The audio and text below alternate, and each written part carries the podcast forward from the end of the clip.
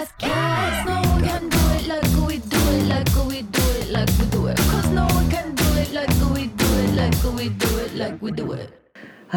家好欢迎收听咬我。时隔多久？两个月吧。两个月。还两个多月。有有一些小瑶瑶会私信我说咬我啊不打算更新了吗？大家心情是开心的还是不开心的？应该还是想念我们吧？有吗？想念请打加一，打在哪里 你？现在为什么突然变成一个知语使用者？想念弹幕扣一。对，哎、就我们没有更新这一个半月，这世界发生了非常巨大的变化、哎，没错，战争都开打了，可怕，然后我们两个人的生活也天翻地覆。何止天翻地覆？对，请问育儿至今已经一个多月的妈妈心情是什么？疲倦、倦怠，我觉得什么职业倦怠啊，都是屁，育儿才会倦怠。对星星带小孩劳累的程度，就是就是高到我不敢问他说：“哎、我什么时候要录音？”你 就是你会觉得问出这句话真的该死。其实我们今天本来四点就要录，对吧？嗯，今天就是星星的婆婆会这个支援，对这样就是你有外援来帮你，然后就想说啊，终于今天难得可以休息一下，就来录音。嗯结果结果爆睡到刚刚，现在是晚上八点半。完全可以体谅，完全可以体谅。我觉得妈妈真的是太叔叔在四点之后一个赖都没有赖我，完全没有问说，哎、要要录了吗？这样完全是知道我不是在睡着，就是在在睡着的路上。因为最近就是因为我们年纪到了，其实我身边蛮多朋友去冻卵的，嗯然后就会问，就问说，哎、那你要不要去冻卵？我想说不用，我玩的玩自己死光死透，我们带 我们带宝宝从月中回到家里的第一个晚上，嗯，同睡同住这样子，因为。月中，嗯以防大家不知道，月中是可以随时退回婴儿室，它就是跟你的人生毫无瓜葛的一个动物。嗯嗯嗯，但是，一旦对，会有小精灵在婴儿室帮你顾小孩，没错，会有粉红色的小精灵，但是一旦你带回家之后，它就完全是一举一动就是你要负责嘛。第一天嗯晚上，我跟我老公轮流起来好几次，然后因为我又要挤奶，我奶量算很多，三个小时要挤一次，就是我的睡眠都不能超过三个小时。嗯，不然就会爆炸，对，就我的奶就是胀到不行，痛到不行。然后我老公早上九点多起床，第一句话是“好可怕”。才第一天，第一个晚上是真的很可怕，因为你是一个完全没有跟他有磨合，就是我们现在已经磨合了大概两成，我觉得可以说是两成，嗯，就是没有那么当初觉得那么可怕，但是两成而已。大家是说大概要到三个月，你才会完全才会磨合过了磨合期。你现在有没有理解为什么我要送你爱马仕的沐浴乳当做入错礼？有 真的很需要，我都不让我老公用。现在最喜欢的时间是洗澡，我跟大家讲，我以前很不爱洗澡，尤其是洗头，嗯我可以撑多久不洗，只要我不见人，我一个礼拜不洗我都不在乎，冬天本来就没有关系，一点都不想洗。对我一点都不想洗，我现在每天都想洗澡，因为可以离开。每天都想洗头。对，因为你被关在浴室的时候，不管外面发生什么俄罗斯事，打来了，都不干我的事。就是现在就真的有中国导弹，就是跟趁乱就发射，你也还是要洗澡。对，我要享受我自己的爱马仕时间。天哪，真的很可怕。我们另一个朋友是送我护手霜跟洗手乳，我觉得那个也是妈妈很需要，尤其是一个疲惫的新手妈妈。我现在这个手就是超粗诶、因为你要洗小孩的东西，你要洗无限个奶瓶，然后洗他的衣服，然后还要大概两三个小时就要帮他洗一次屁股，因为他屁股都是大便，反正你会频繁的碰水，不停的碰水。嗯。推荐给大家，就算那个人没有用护手霜习惯，你买一瓶觉得很好闻的吸收乳给他也很棒。真的啊，天哪！然后在在星星为了新生命操劳的时候，我这边也有一点小小的变化。请说，请说。嗯 大家接下来可能没有办法在我们的节目里面听到猫咪的喵喵叫了。唉，算是嗷嗷叫吧。对，就嗷嗷，对，而且它很吵的，其实都被我剪掉了。它所以在那个我们的节目里面出生的，就是出现的应该都只有小小的声音。它平常叫声大十倍，但我现在非常想念那个叫声，对，因为泱泱过世了，真是寂寞啊。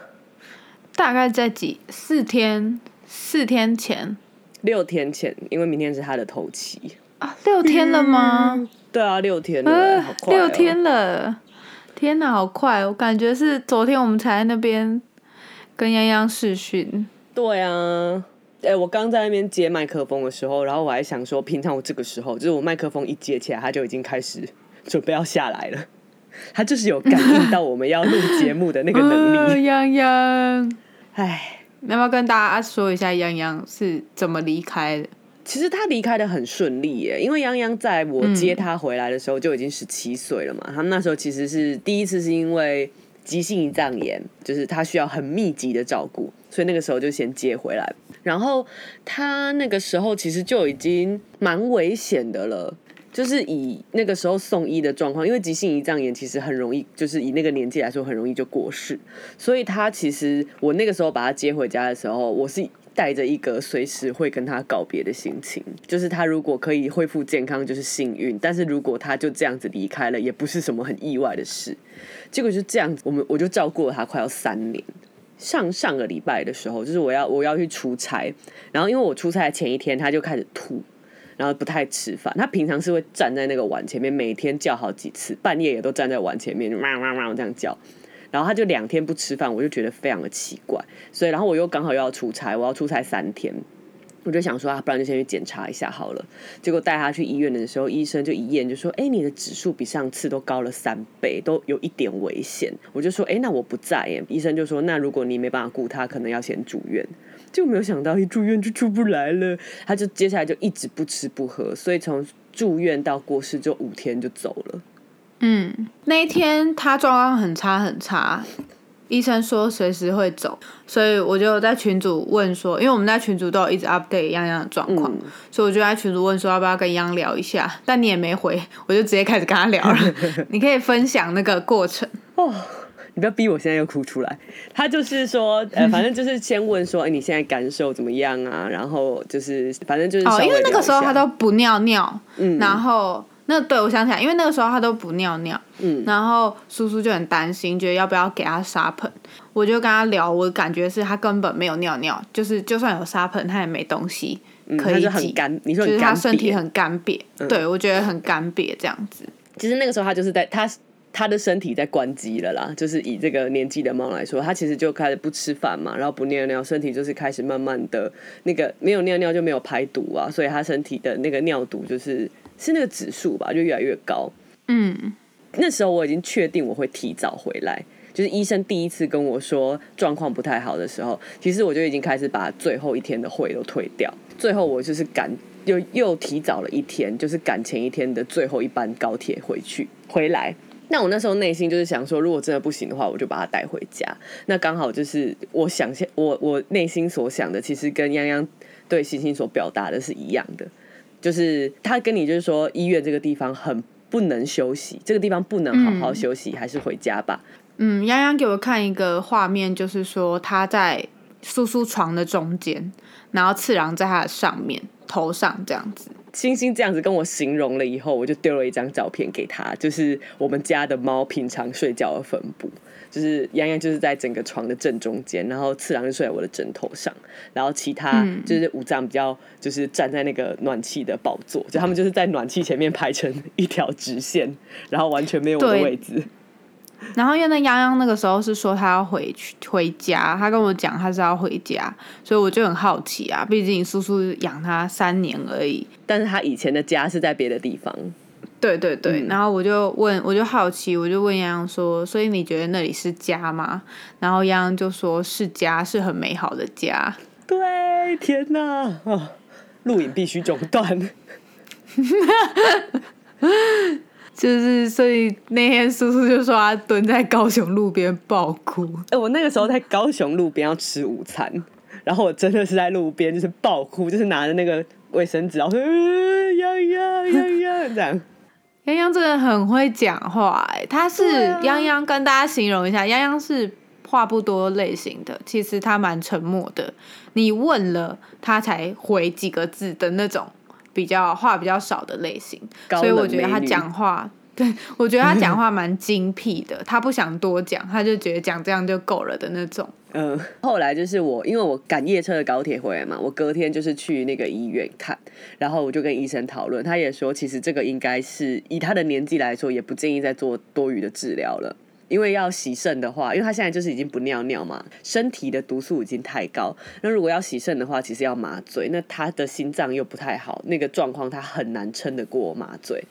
所以我们那时候后来就想说，好，那我们就做安宁疗护。后来我就是带着抗癫痫的药，还有一些生理食盐水，反正我就带了一大堆的药，然后就带着洋洋，然后我们就说好，那我们就回家，我们就一起在家里待了一整天。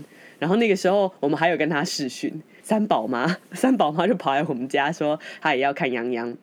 然后那个时候我们就跟欣欣视讯，对，然后欣欣，你在那边，你在那边说，他觉得泱泱的个性就是这样子，就是不想要麻烦别人，他可能会在晚上，就是我不在的时候，或是我不知道的时候，偷偷的离开。然后我就我还没跟他说，不可以，你不可以偷偷的离开，你这样子早上起来冰冰的，很可怕。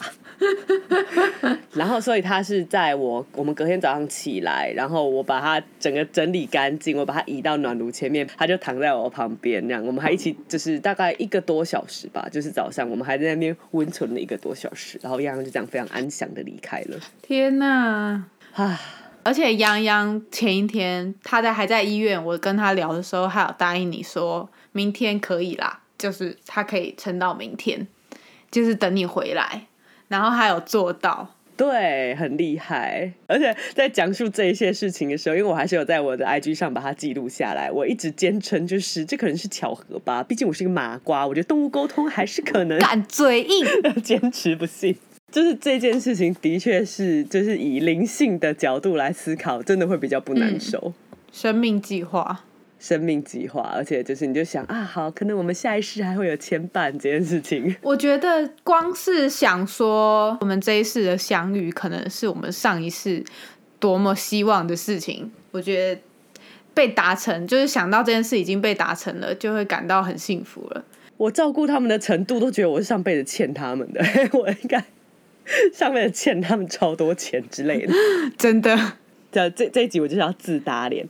我现在就是非常非常感谢，就是这一整件事情的安排啊，谢谢宇宙的安排。就是泱泱本来是住在我的工作室，就一开始我们就是接他的时候，我本来是把他放在我的工作室，然后后来我被呃我被婆婆就是那时候赶出家门嘛，就他们说要把房子卖掉，然后就硬硬逼我搬家。然后我那个时候搬家的时候，因为毕竟我那时候工作室就是跟那个时候的状况有一点关系，我就非常不想要再留在那边，所以我是带着洋洋搬家。我会跟泱泱住在一起，其实是因为那一整个事件。我那个时候非常的，当然非常不爽，因为你被赶走，谁会谁会开心？你就整天就是想说，妈的，这种烂事，这种破烂事为什么会发生？就赶个屁哦，搬个屁家这样。但就是现在再回去看，我就是非常的感谢那个时候有搬家的机缘，就是发生这件事情，我才可以再跟洋洋在这个地方，然后相处一年多。嗯，对，就是会非常的感谢宇宙有这个安排感。谢婆婆吗，没有婆婆婆还是很贱，真的，而且宇宇宙的安排是安排，但是你要当就是坏人还是坏人，就是这这些事情，就全部都还是要分得很开。没错，就是感谢泱泱的到来啊。哎、真的哎，真的是非常的感谢这一切。我觉得泱泱是一只很神奇的猫，哎，就那个时候他刚接到他的时候，发现他嘴巴都没有牙齿，然后问了原本的饲主，才发现哦，他小时候捡到的时候就没有牙齿了，因为他得过猫瘟，然后就觉得可以撑过猫瘟就已经很厉害了，然后还活到二十岁，而且是至少二十，因为其实捡到之前其实也未知。他好像捡到的时候已经是大猫了，它的两边耳朵都有缺角，嗯，所以那个时候就是会有知道 TNR 的人就会问我说，为什么你的猫两耳都缺角？我说它不是 TNR，它两耳都是被老鼠咬掉的，对，这是在很艰困的环境成长、欸它是哆啦 A 梦，对它，是你的哆啦 A 梦，对，它是我的哆啦 A 梦，好感人、哦，它是我的小叮当。你觉得泱泱带给你什么？至少它会让我看开我这一年来的纠结。其实教会我什么？我觉得他教会我很多东西，但是我好像没有办法一一的去讲。嗯就是他教你要看开，而且尤其是像就是宠物过世，其实宠物过世都会教你这件事情，就是你再怎么去努力，你都没有办法抗拒这件事情。那你养宠物终究有一别嘛，就是除非你出意外，不然你一定可以活得比你的宠物还要久。除除非你养象龟或是一些就是很长寿的鹦鹉之类的。养宠物这件事情，就是你知道你一定要跟它分别，而且你一定会非常的难过。但是，就你选择养它，就是表示你还是很享受中间这些很快乐的过程。当然，有宠物过世还是很难过。这是我第二次遇到宠物过世。我现在我家的那个我的床头已经摆了两罐小小的骨灰，然后我就因为我还有六只猫，我都在想说：天哪！就我以后这边会有一一堆，就是骨灰收藏七家八罐。哎、我买了很帅的骨灰坛，多帅！我买了一个丹麦的一个那个瓷器，就是密封瓷器，它是装调味料的，就可以装茶叶啊、调味料什么的。然后因为它实在太帅了，我本来想要买全系列，太夸张，对，就买全系列，然后一罐装洋洋，其他我可能可以装我的茶叶啊，会不小心喝错盐啊之类的。对，就是如果我朋友来家里，就说：“哎、那你那个盐给我一下。”然后就给你打开，说：“哎呀，是洋洋。好烦。”而且还要他吃了以后说：“哎、怎么没有味道？”我说：“啊，不好意思，吃错。绝对会吃醋，不敢去你家吃饭。嗯，不过真的啦，就是跟宠物道别这件事情啊，怎么准备都不够。是学习呀、这件事情该不会让我变成了半个灵性之人，从此不是麻瓜。一脚踏入灵性的世界，而另外一只脚还现在还踏在外面，还在硬要盯着不敢进去。那生命的告别先讲到这边。好，那请问新生命的来临，再多分享一些。很多人不是都会说情侣啊、夫妻一起养狗养猫，可以练习一起共同照顾生命嘛？呃，对，和吃屎啦，干！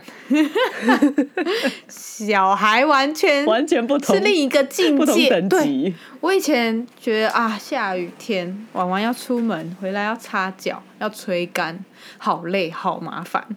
嗯，现在完全不觉得，我现在看着婉婉就跟她说：“妈妈对不起你，你一点都不麻烦。” 然后哦，我在我在就是带小孩的这段时，就是带小孩回到家里的这段时间，其实就是我的猫狗还蛮体谅的。嗯，他们会，你可以感觉到他们会叹气，但是嗯总、总的来说是非常体谅。婉婉其实跟我一样很怕吵，小孩哭的时候啊，他都会斜眼看我，就好像在说你怎么还不让他安静一点这样。婉婉是星星的狗，婉婉有个特征，它眼白很多，那 就是它斜眼的时候真的是切你耶，就是那种眼白整个在外面的那一种。他就是你完全知道，好，他就是瞪人，不是你在脑补，他就是在瞪对，他觉得烦。小孩到家到现在大概是两个多礼拜，快三个礼拜了。哼，我觉得可能是我自己功课做的不够，有很多事情非常冲击我。哼，对，像你已经做疯功课了哎，就是狂看书，狂就是那种那照书养的那个。我是看育儿的东西，我是去嗯上育儿的课，就蒙特梭利那些，但是我完全拒绝看关于产妇啊、生产的东西。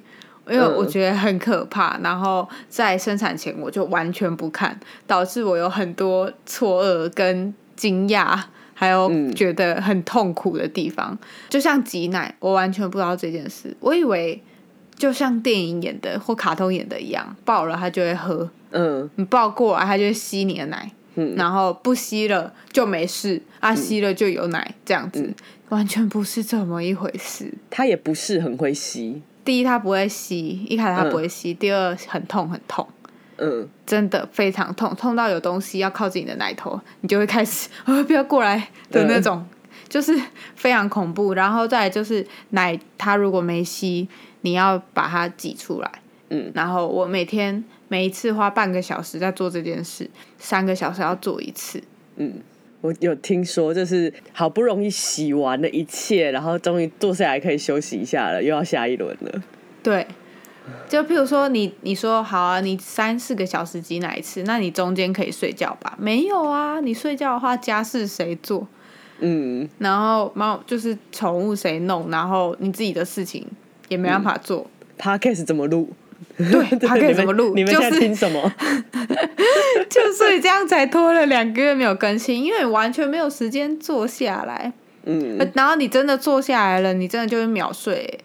我前几天累到，因为我是我我们轮班是我先生十点先去睡觉，然后我一直顾顾到凌晨四点，那中间我就跟着他一起睡睡醒醒，这样，然后四点以后是我先生再起来顾。他说我累到小孩四五点多哭的时候，他把我先生踹醒，抱小孩要把小孩抱出房间，他人都还没走出房间，我就开始打呼了。如此的累，对我整个超震惊。我想说怎么会？因为其实我不是很好入睡了，我需要一点时间，嗯，非常。但你已经没有，你那个时候就是已经按着那个关机键，是强制这样子，嗯，就立刻对进入累到。睡眠的状态。而且你知道累会有很多阶段，有一种是哦，你的身体很累，然后你的心理还好，然后或者是你的心理累，身体也累什么的。我觉得我累的阶段是。你会累到全身酸痛，像发烧那样。可是你知道你没有发烧，就是全身酸痛嗯，的那种累，非常恐怖，身心俱疲。超恐怖。因为从你用网络的时间，就完全可以感觉得到，你现在对我来说，你就是失踪了。没有余裕耶，现实动态什么的没有余裕。对，因为我们两个都是高密度的网络使用者，所以像我们两个，其实这两周就是这几周都有，就会有朋友问说：“你叔叔已经很久没有出现，他怎么了？”这样子。对，然后，然后就是终于搞定了，然后出来说：“哎、那个猫咪过世了啊什么的。嗯然后，对你也是知道，这是星星的，应该是现在以前丢烂你都是秒回，现在就是会好几个小时以后，我们就知道他他睡着了。不是睡着，要不然就是小孩抱在手上，你也没有嗯手，完全就是这样的一个状态啊。好辛苦，好啦，不抱怨育儿了，我觉得育儿就是自己还是要亲身体验过才有办法打消育儿的念头。想生的人现在还是想生啦，会越来越上手的。对，希望可以快点磨合，我们就可以多一点更新。真的。哎、那那你有没有什么心得？就是譬如说，育儿一定要有，或是生活一定要有东西吗？东西，或是服务。诶我前几天有一个朋友跟我介绍了一个现在那个送洗送洗衣服的 A P P，就他可以来你家，哦，他可以来家里取。对对对，然后帮你收东西，然后就是就收去洗，然后洗完再帮你送回来，然后折好。就是这个这个其实应该已经很久了，可是我就是从来没有用过。然后我那天，我记得全家也有啊，但我不你可能你要拿去全家。对对对，好哎、我就讲我刚刚，我刚刚就是我今天很想要吃皮蛋瘦肉粥，就我突然间非常的想要吃皮蛋瘦肉粥这个单品。那我不知道为什么 Uber E 最近不知道是怎样，它的外送费又变超高的、欸那个就是我有我有加入他的会员嘛，但你一个人要叫，就是像皮蛋瘦肉粥这种小东西，你就很难叫到一九九，所以你就我就变成要付运费。然后我不知道为什么，我觉得最近运费又变得很贵。不知道是我太久没有用运费还是怎样，就是它全部都要四十元起跳。我就想说，啊不然我就走去买好了。然后我就 Google 我家离我家最近的广东粥，走过去大概也就是六分钟左右，五六分钟，非常近的地方，但是要过两个马路。然后我就坐在家里，就是评估了一下以后，我就决定花四十块叫那一家。很棒，对是我的我的取舍，就我可以不要出门，我就不要出门。所以像便利商店洗衣服什么的，我都觉得很麻烦。我说才不要再拿着衣服去便利商店，他可以来我家收，我就要使用这个服务。所以像这种服务，对于育儿的妈妈来说，有好吗？我觉得可能对于比，我觉得那个一定也蛮贵的啊，所以我觉得还是要看它的价格。哼，但是我家洗衣服是我先生在负责，所以哦 I don't care。哦，我觉得，我觉得可以讲一下生产的，我们从头到尾都没有讲过，对不对？生产的对过程。但我理我的理解是你生的很顺利耶。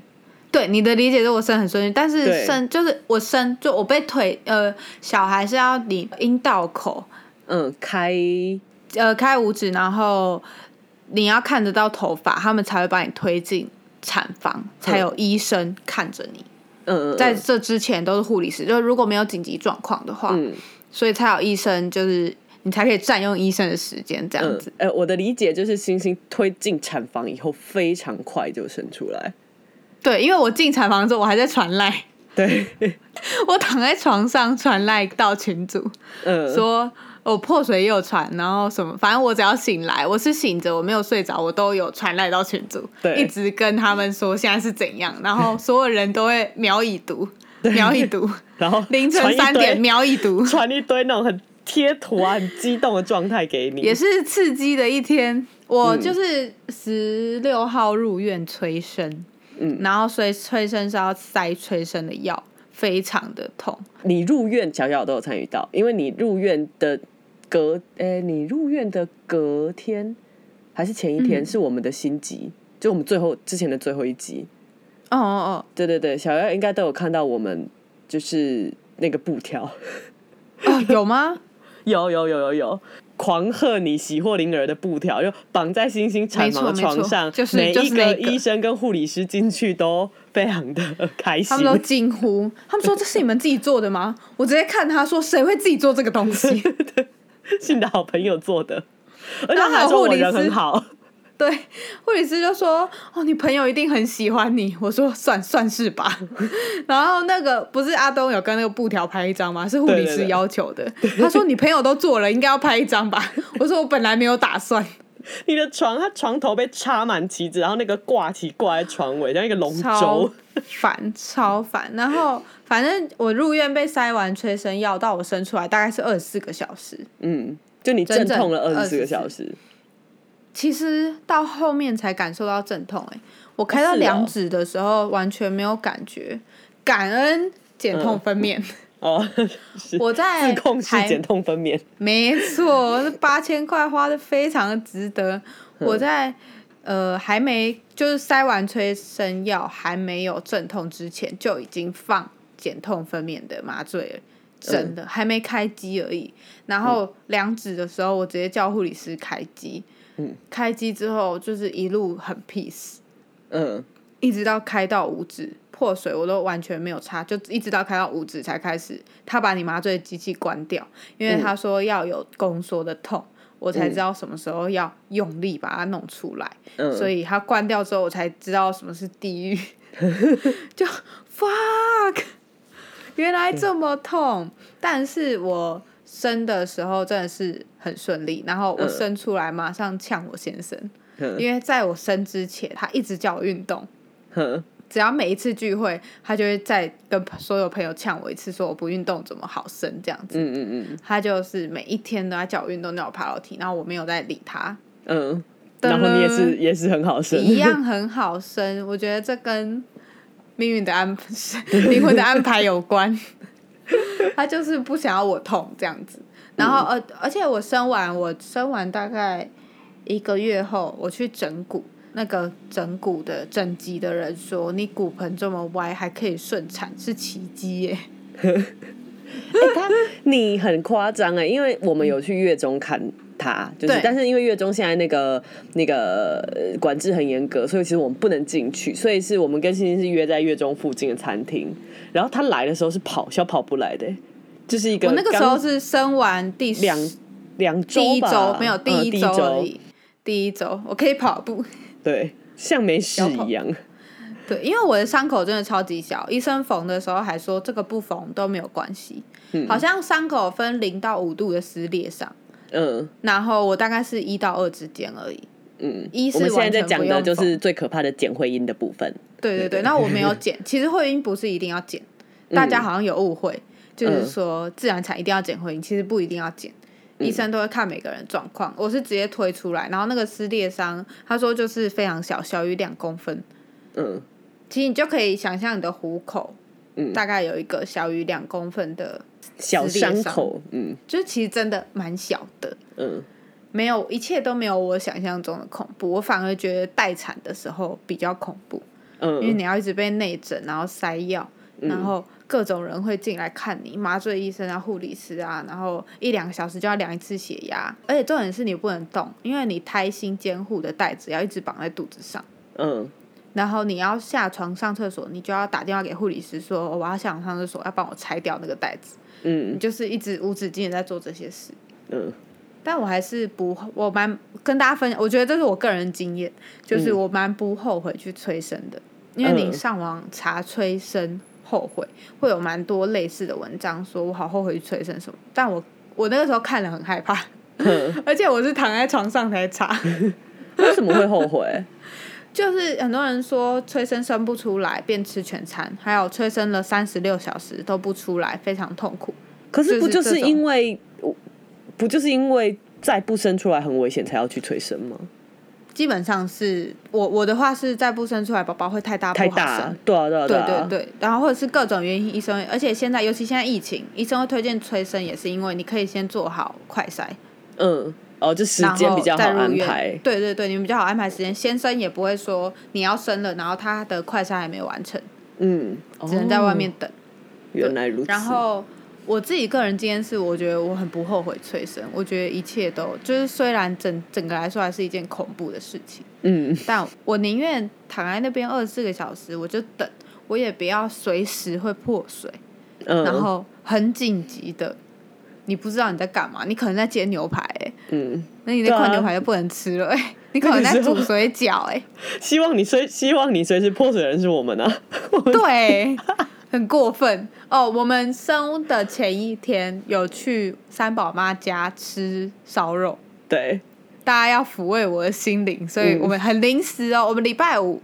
知道要催生，然后礼拜日要去催生，我们约了礼拜六晚上。对，吃饭。然后那个时候我们一直在那边想说，哎、反正现在大家都集合了，你现在就赶快生一生啊！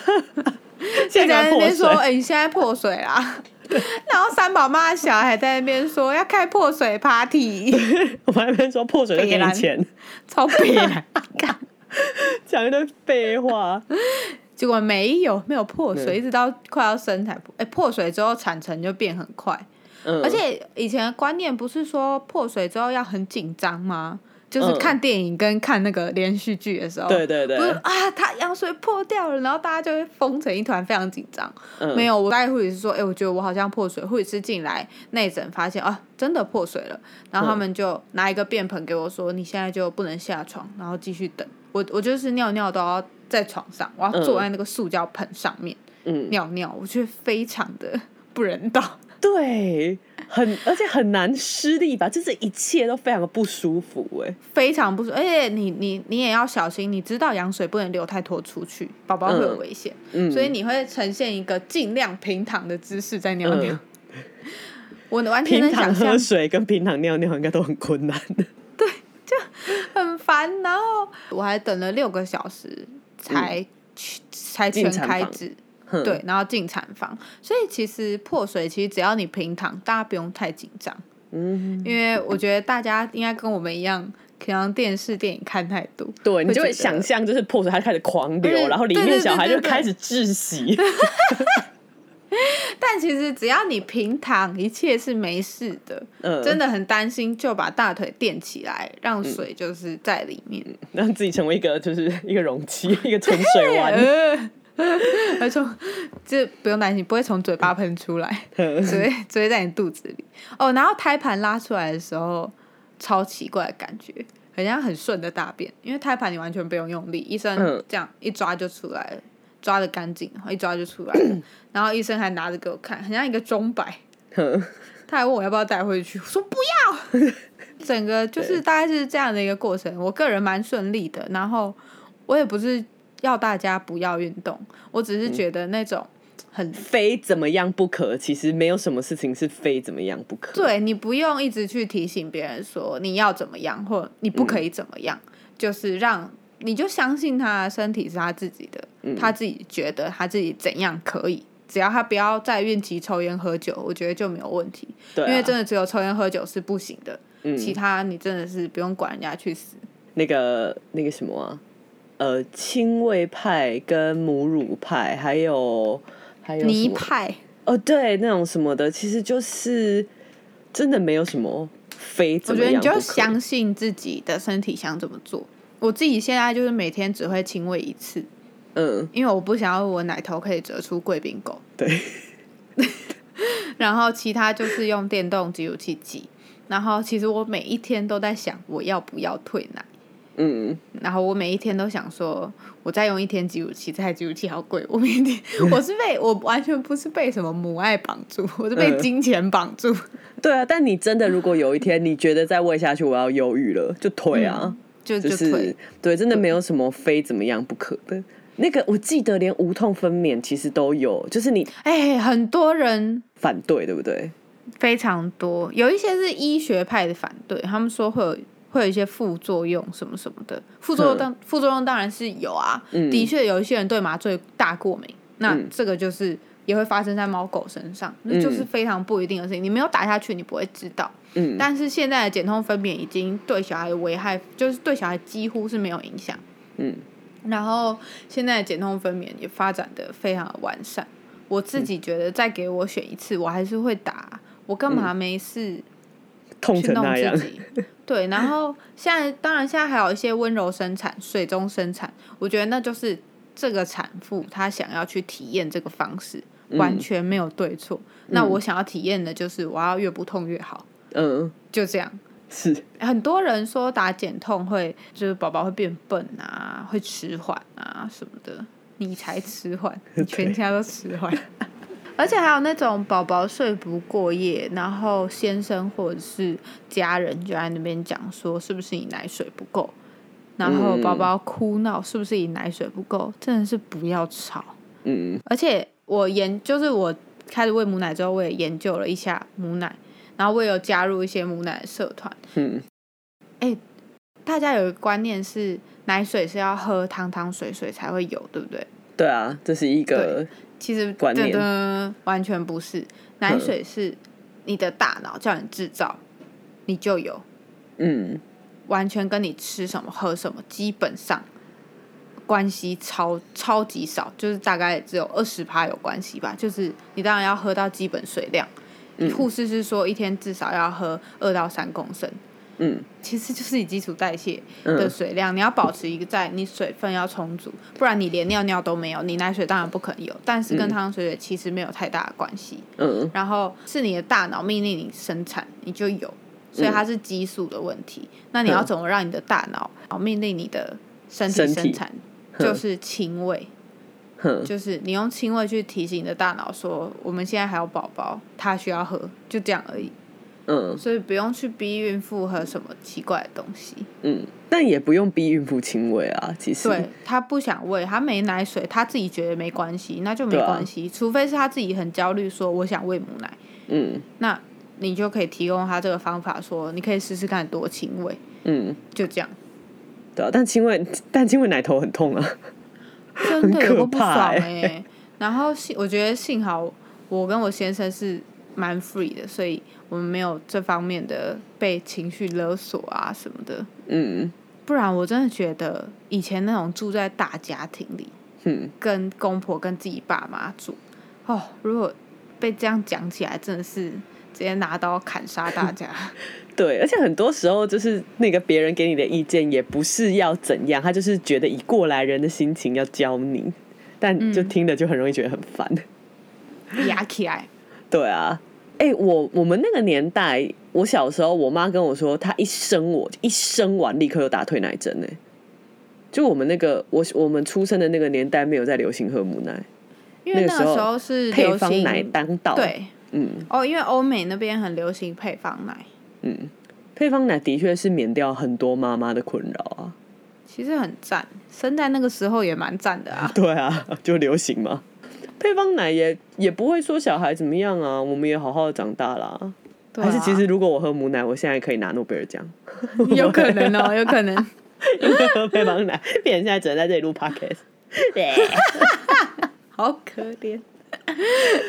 因为喝配方奶，现在还没买房子。对好惨哦！如果喝母乳，我现在早就已经坐拥五五土洞房了。哎，完全就是不实行销哎。对，可是我觉得母奶真的是一个搞死人的东西，它完全不符合人人道啊，对，完全不符合哎、因为就前前几前阵子，就是我反正我那个时候状状况很差的时候，然后星星就跟我说：“你赶快休息，你赶快去睡觉啦。”然后我就会回答说：“被你说你赶快休息，我真的是会良心不安。妈妈，新手妈妈才是最需要休息的人。我觉得我的休就是我就是需要睡觉而已，我没有心累啊，但你是心累，哦，对所以我觉得心累比较可怜。啊，对，好了，但终于身心俱疲的我们两个生终于更出了这一新集，了，太请大家帮我们拍手。所以谢谢大家收听今天这一集。我们今天这一集的结论，除了生命真的很奥妙，嗯不，要小看生命，每一个生命的出现跟结束都是为了教我们一些事。还有一个，我们还有另外一个体悟，就是减痛分娩很美好。我跟你说，你在讲打减痛分娩的时候，我就一直想到泱泱最后，因为泱泱其实就是他快过世以前，因为他其实很不舒服嘛，他全身、嗯就是他都不尿尿啊，你可以想象他一定也是一个身体很不舒服的状态，他就是一直打吗啡。